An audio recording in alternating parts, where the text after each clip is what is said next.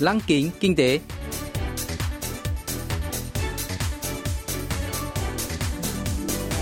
Xuân Trường xin kính chào quý vị và các bạn.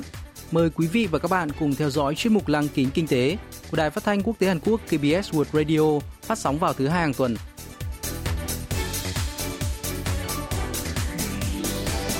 Thưa quý vị và các bạn, chuyên mục tuần này gồm các nội dung chính như sau.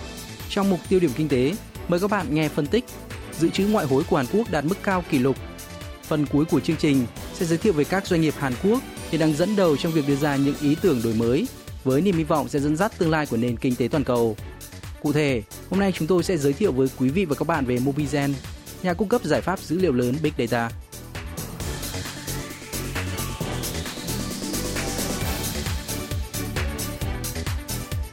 Ngân hàng Trung ương Hàn Quốc BOK ngày 4 tháng 8 công bố dự trữ ngoại hối của Hàn Quốc đã đạt mức cao kỷ lục 458,68 tỷ đô la Mỹ trong tháng 7, tăng gần 4,6 tỷ đô la Mỹ so với tháng trước và gần 2 tỷ đô la Mỹ so với mức cao kỷ lục của tháng 5, phá kỷ lục mới trong 7 tháng liên tiếp từ tháng 6 đến tháng 12 năm ngoái, bất chấp cuộc khủng hoảng COVID-19.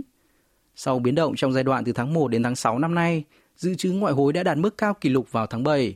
Cụ thể, chứng khoán có giá là 414,9 tỷ đô la Mỹ, chiếm 90,5%, lượng tiền gửi ngân hàng là 30,8 tỷ đô la Mỹ, vàng là 4,79 tỷ đô la Mỹ và vị thế dòng tại quỹ tiền tệ quốc tế IMF, tức quyền rút một phần tiền trong khoản đóng góp nghĩa vụ cho IMF là 4,67 tỷ đô la Mỹ.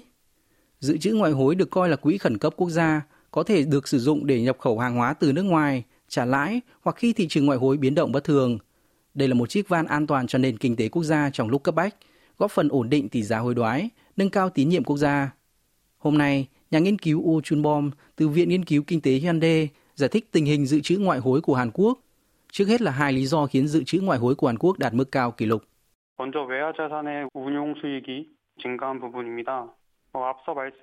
Thứ nhất, lợi nhuận từ các khoản đầu tư tài sản ở nước ngoài tăng lên. Do chứng khoán chiếm phần lớn trong dự trữ ngoại hối, lợi nhuận thu được từ vận hành tài sản sẽ làm tăng dự trữ ngoại hối. Thứ hai, xu hướng đồng đô la Mỹ suy yếu cũng làm tăng giá trị tài sản bằng các loại tiền tệ khác như đồng euro, đồng yên Nhật và đồng bảng Anh. Bên cạnh đó, Hàn Quốc đã chứng kiến thẳng dư vãng lai trong một thời gian nhờ xuất khẩu mạnh mẽ, bất chấp cuộc khủng hoảng do đại dịch. Mặc dù đây là nguyên nhân gián tiếp, song yếu tố này cũng góp phần làm giảm sử dụng dự trữ ngoại hối.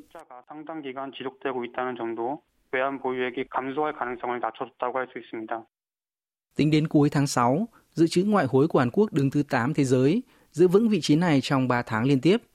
Về quy mô, Trung Quốc đứng đầu thế giới với 3.210 tỷ đô la Mỹ, theo sau là Nhật Bản và Thụy Sĩ. Ngoài ra, Nga, Ấn Độ, Đài Loan và Hồng Kông cũng có dự trữ ngoại hối cao hơn Hàn Quốc. Trong cuộc khủng hoảng tiền tệ châu Á năm 1997, Seoul buộc phải đề nghị gói cứu trợ từ IMF khi dự trữ ngoại hối rớt xuống còn 3,9 tỷ đô la Mỹ. Song kể từ cuộc khủng hoảng tài chính thế giới năm 2008, dự trữ ngoại hối của Hàn Quốc vẫn duy trì ở mức ổn định, gấp hàng trăm lần so với mức đáy ở cuộc khủng hoảng những năm 1990. Và trong thời đại COVID-19, Seoul vẫn đảm bảo dự trữ ngoại hối. Ông Oh Chun Bom giải thích ý nghĩa.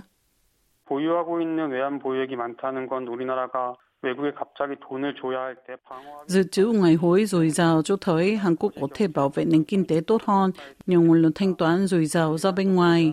Nói cách khác, tính ổn định của nền kinh tế vĩ mô đã được cải thiện. Tuy nhiên, khi đánh giá tính lành mạnh của dự trữ ngoại hối còn căn cứ vào những yếu tố thay vì chỉ dựa trên số lượng.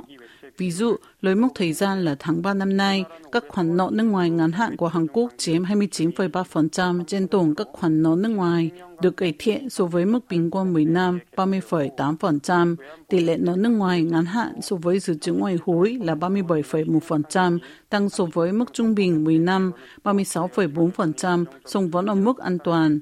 So với tỷ lệ nợ ngoại hối trên dự trữ ngoại hối của Thổ Nhĩ Kỳ là 148%, Argentina là 100%, Malaysia là 84%, có thể thấy dự trữ ngoại hối của Hàn Quốc vẫn tương đối ổn định.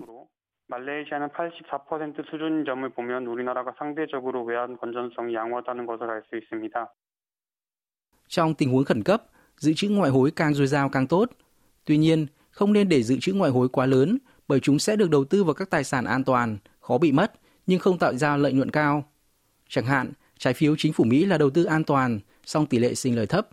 Điều này có nghĩa là một quốc gia có thể mất cơ hội kiếm lợi nhuận cao do đầu tư vào khoản rủi ro mà sinh lời cao. Dưới quan điểm chi phí lợi nhuận, cần duy trì dự trữ ngoại hối ở mức thích hợp. Mỹ hiện đang chuẩn bị cho chiến lược thoát khỏi dịch COVID-19.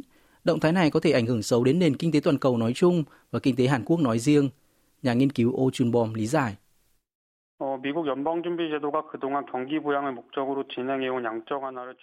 Cục dự trữ Liên bang Mỹ Fed công bố đã bắt đầu thảo luận về cách thức và thời điểm giảm hoặc chấm dứt chính sách nới lỏng tỷ lệ trong cuộc họp của Ủy ban thị trường mỏ Liên bang.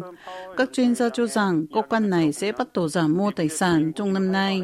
Nếu điều này trở thành hiện thực, một phần thanh khoản dồi dào quá mức trên thị trường sẽ bị hấp thu, dẫn đến dòng vốn đầu tư nước ngoài chảy khỏi thị trường Hàn Quốc, gây bất ổn cho thị trường tài chính. Sự chuyển hướng chính sách của Fed sẽ ảnh hưởng đến chính sách tiền tệ của BOK. Trong bối cảnh nợ hộ gia đình của Hàn Quốc đang tăng mạnh, lãi suất cơ bản tăng sẽ tạo ra gánh nặng cho các hộ gia đình mắc nợ.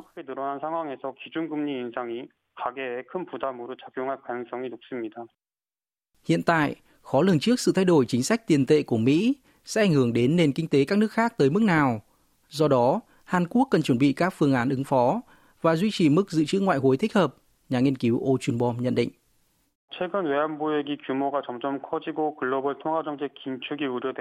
Chính sách thắt chặt tiền tệ của các nước ngày càng tăng đang gây tranh cãi với mức dự trữ ngoại hối thích hợp. Rõ ràng Hàn Quốc còn duy trì mức dự trữ ngoại hối đáng kể khi nền kinh tế phụ thuộc chủ yếu vào xuất khẩu, song không có tiêu chuẩn cụ thể về mức dự trữ ngoại hối phù hợp để bảo vệ nền kinh tế trước cú sốc từ bên ngoài.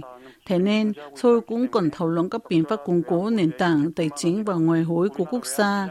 Ví dụ, Hàn Quốc có thể mở rộng các hiệp định hoán đổi tiền tệ với các nước lớn, thắt chặt các quy định về vốn đầu tư ngắn hạn, khuyến khích khu vực tư nhân nắm giữ tài sản ngoại tệ thông qua các biện pháp kích thích. Tôi cho rằng Hàn Quốc cần duy trì và cải thiện các điều kiện cơ bản của nền kinh tế như tốc độ tăng trưởng tiềm năng, thặng dư tài khoản vãng lai và giá cả.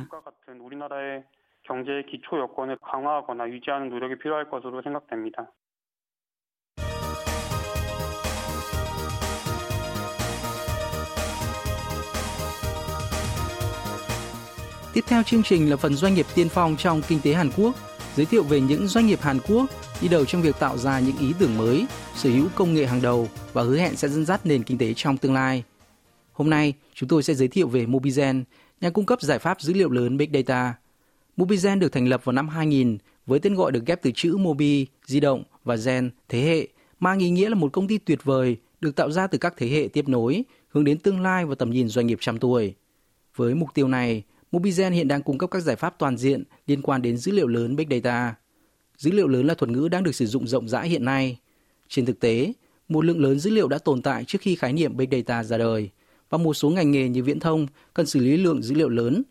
Khi còn trẻ, giám đốc Kim Tae-soo của Mobigen từng làm việc tại một công ty viễn thông phụ trách xử lý dữ liệu phân tán và nhận thấy công nghệ liên quan có thể ứng dụng cho nhiều lĩnh vực khác nhau. Đây chính là tiền đề cho sự ra đời của Mobigen. Bắt đầu từ những năm 2010, dữ liệu lớn trở thành thuật ngữ thông dụng trong nhiều ngành công nghiệp. Tập hợp được năng lực xử lý một lượng lớn dữ liệu trong ngành viễn thông, Mobigen đã phát hành giải pháp dữ liệu lớn IRIS, giám đốc Kim Tae-soo giới thiệu.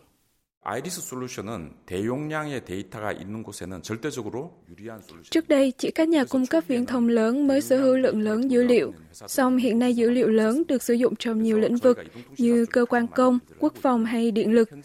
Khách hàng chính của Mobigen gồm có công ty viễn thông SK Telecom, LG U Plus, Tổng công ty Điện lực Hàn Quốc, Bộ Quốc phòng, Viện Nghiên cứu Khoa học Quốc phòng và chính quyền các địa phương như Seoul. Cụ thể, giải pháp IRIS đã xử lý các dữ liệu log thu thập từ điện thoại di động với hiệu suất xử lý 100 tỷ bản ghi một ngày, tức khoảng 3.000 tỷ bản ghi hay 3 petabyte dữ liệu mỗi tháng. 1 petabyte tương đương với 1.000 terabyte.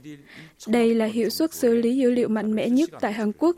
Giải pháp của Mobigen được sử dụng cho các đơn vị xử lý dữ liệu lớn với kích thước cỡ petabyte.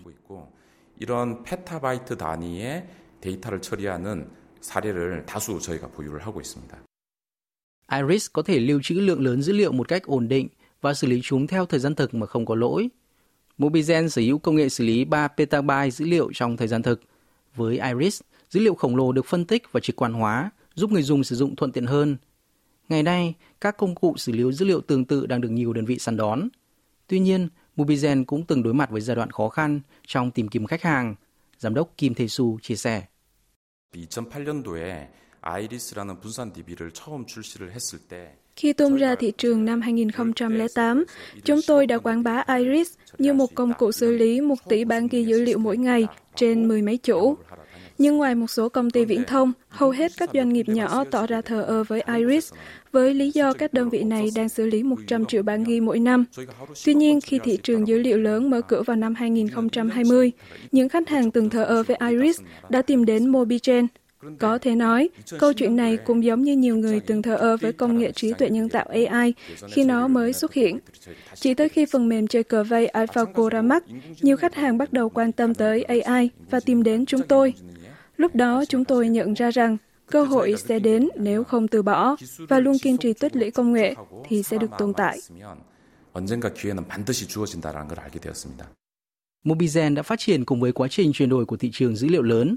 Công ty đang đứng trước cơ hội lớn để có được bước nhảy vọt, đó là dự án đập dữ liệu trong chính sách kinh tế mới kỹ thuật số Digital New Deal của chính phủ Hàn Quốc, cho phép khu vực tư nhân truy cập và sử dụng 140.000 loại dữ liệu công cộng để tiếp sức cho ngành công nghiệp dữ liệu và nuôi dưỡng ngành này thành động lực tăng trưởng mới của quốc gia. Bước tiếp theo, Mobigen đang chuẩn bị cho hoạt động kinh doanh giao dịch dữ liệu, với niềm tin rằng một khi đập dữ liệu được xây dựng với quy mô lớn, thì việc xử lý và trao đổi dữ liệu cũng sẽ được thúc đẩy theo. Công ty đã bắt đầu phát triển công nghệ liên quan đến truyền dữ liệu, bao gồm công nghệ chuẩn hóa dữ liệu. Với đội ngũ nhân lực nghiên cứu và phát triển giàu kinh nghiệm, Mobigen có thể đi trước các đối thủ cạnh tranh, ông Kim Tae-soo cho biết. 국내 빅데이터 솔루션 회사들이 많이 있습니다. 대부분이 trong khi hầu hết các công ty dữ liệu lớn của Hàn Quốc thường đóng gói các phần mềm mã nguồn mở, thì Mobigen lại trực tiếp phát triển sản phẩm bằng công nghệ riêng. Khi nhắc đến các doanh nghiệp kinh doanh nền tảng điện toán đám mây, việc sở hữu công nghệ gốc là cực kỳ quan trọng, đặc biệt là vấn đề bản quyền và cấp phép. 80% trong số 220 nhân viên của Mobigen là đội ngũ nghiên cứu và phát triển, không ngừng tích lũy và phát triển công nghệ dữ liệu lớn trong 20 năm qua. Bên cạnh IRIS, Mobigen đang phát triển các dịch vụ điện toán đám mây, góp phần vào thành công chung của công ty.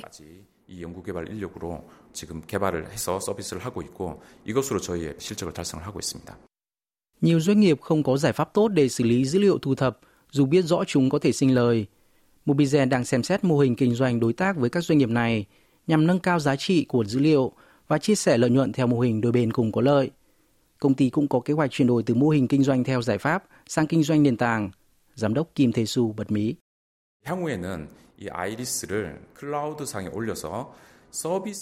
Chúng tôi có kế hoạch cung cấp IRIS dưới dạng dịch vụ đám mây. Theo đó, khi cần phân tích dữ liệu, khách hàng sẽ trả phí dịch vụ phân tích thay vì mua toàn bộ gói phần mềm. Với nền tảng đám mây, chúng tôi có thể cung cấp IRIS theo mô hình trả tiền cho mỗi lần sử dụng, từ đó khám phá thị trường toàn cầu. Chúng tôi đã phát triển bản beta cho dịch vụ phân tích dữ liệu lớn IRIS trên nền tảng dịch vụ điện toán đám mây Amazon Web Service của gã khổng lồ công nghệ Mỹ Amazon. Hiện tại, chúng tôi đang chuẩn bị thâm nhập thị trường Trung Quốc và Nhật Bản thông qua các dự án hợp tác với các doanh nghiệp địa phương. Bạn sẽ sớm chứng kiến sản phẩm của chúng tôi tại thị trường nước ngoài.